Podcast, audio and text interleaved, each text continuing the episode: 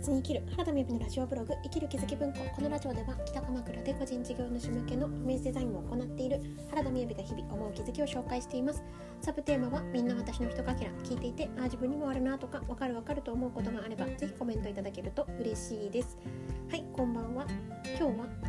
分かっちゃいるけどやめられない後編についてお話ししていきたいと思います。まずはじめに12分近況報告ですがえーとですね今日は、えー、お昼前にですね朝からずっといろいろ打ち合わせがあったりしたんですけれど、えー、思考の学校の大石陽子さんと動画を撮影しました。あの今日のコメント欄の方に貼らせていただいておりますけれどもえーと、今度ですね、えー、11月に思考の学校の3ヶ月講座を始めようかなと今思っておりましていや興味のある方にもしよかったら集まっていただけたらなということで、まあ、こういう方にぜひ聞いていただきたいなっていうのを動画にまとめております。でその中ではですね仕事をやりでなんか自分らしく楽しく仕事をしていって心も体も豊かになっていくっていうことを目指したい方に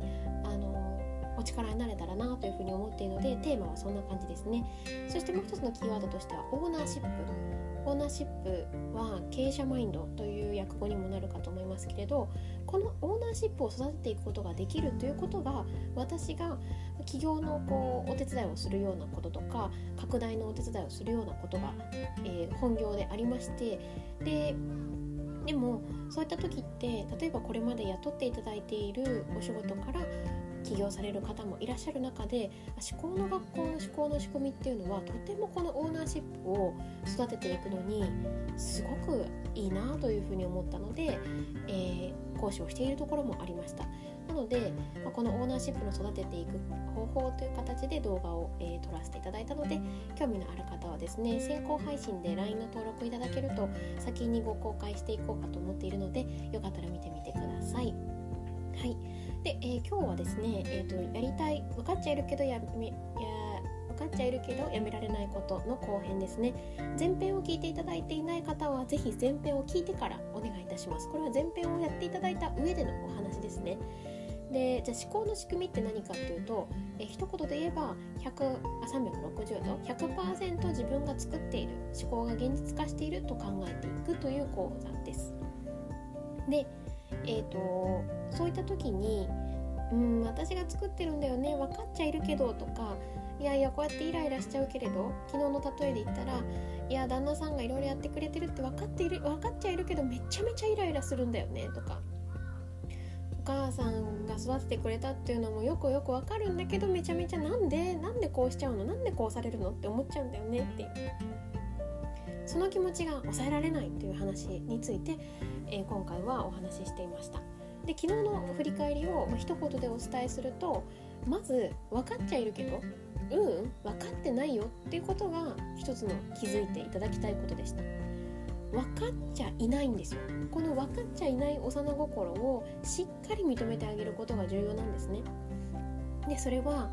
何回もです。あの私たちって例えば「お風呂入りなさいよ」とか「靴下畳みなさいよ」って何回言われましたかね？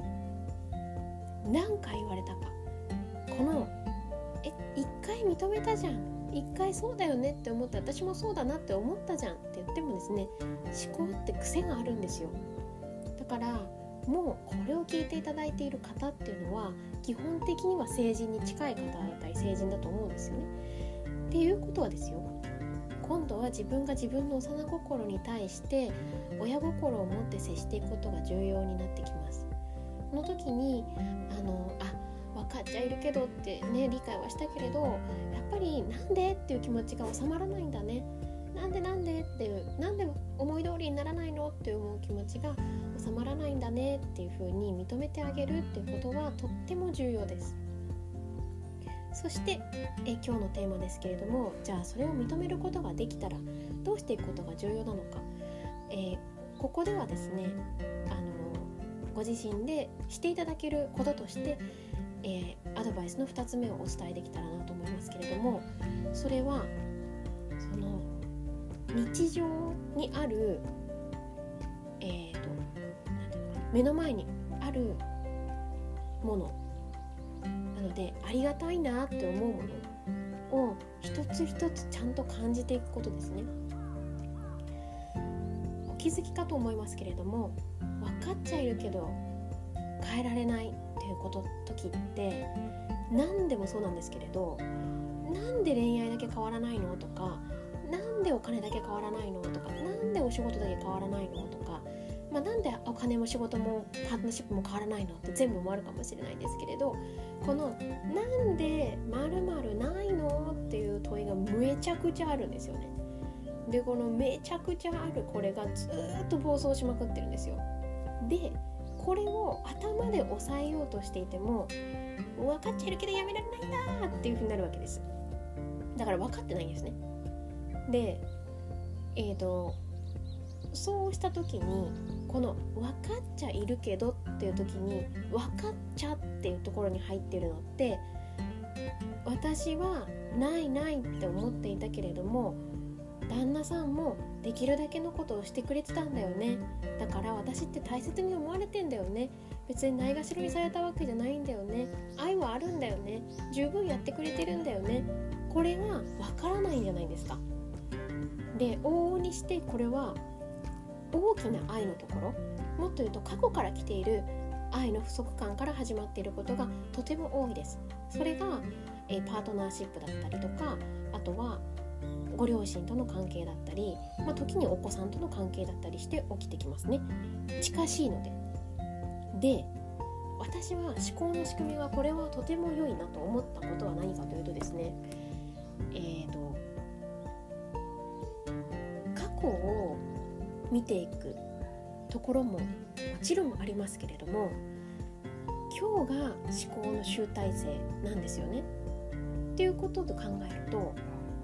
今から今日あることから始めて過去が変わるっていうことがあるんですね。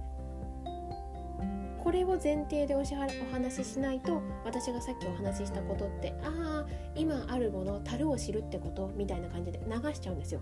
もう本当にあのこの前回と今回のこの2つは流さないでください。流さないで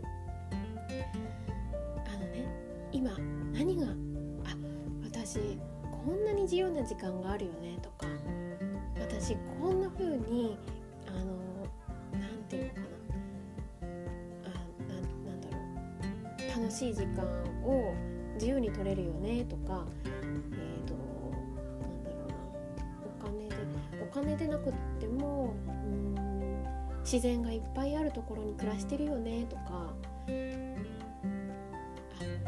ただね LINE がつながってるだけでも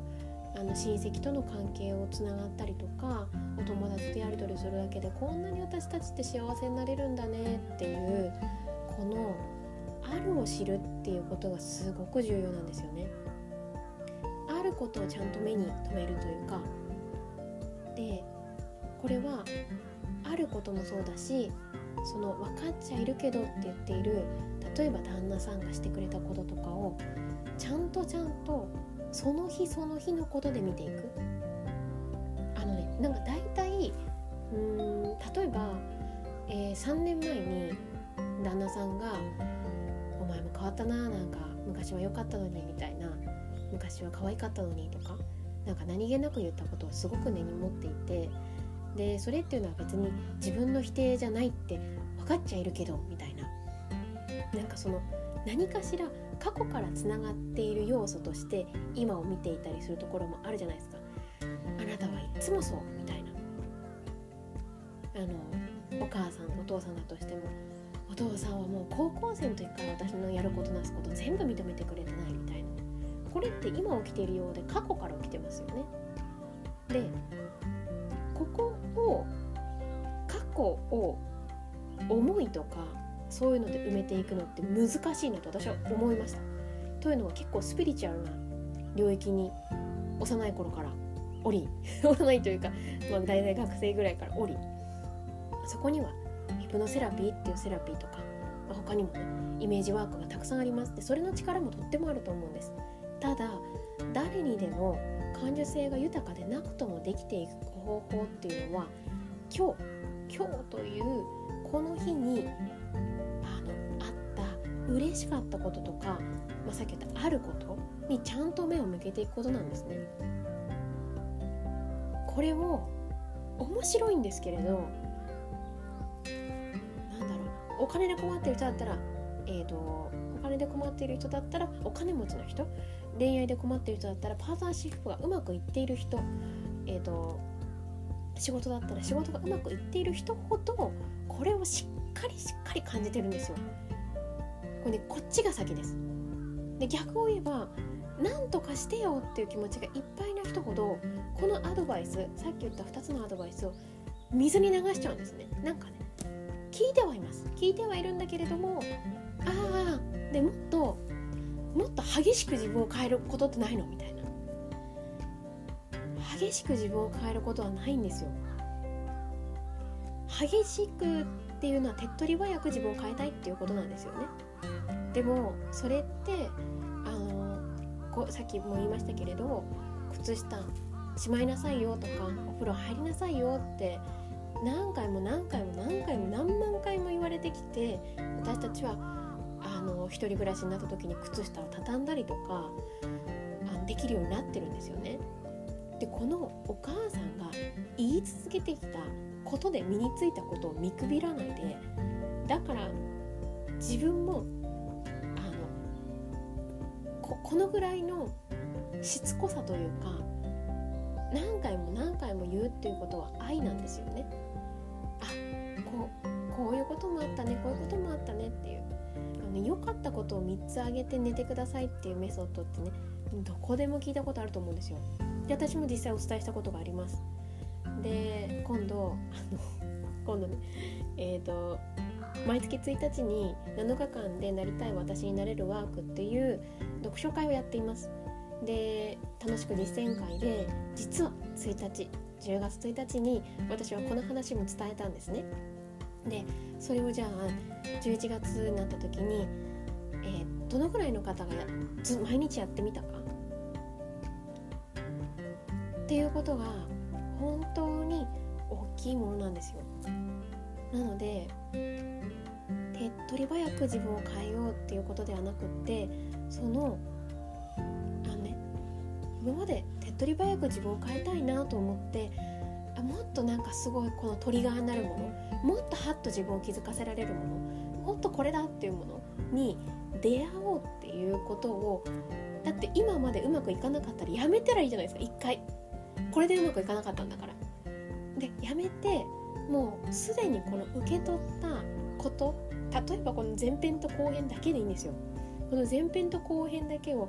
めちゃめちゃ本気で毎日やってみることをぜひやっていただきたいなというふうに思います。ということでえー、熱い回になりましたが、まあ、一応ですねあの今度11月からスタートする本音クラブという500月500円のあの有料音声配信ではもうこういった内容をお伝えしていけたらなというふうに思っております。今日も聞いていただいてありがとうございます。それではバイバイ。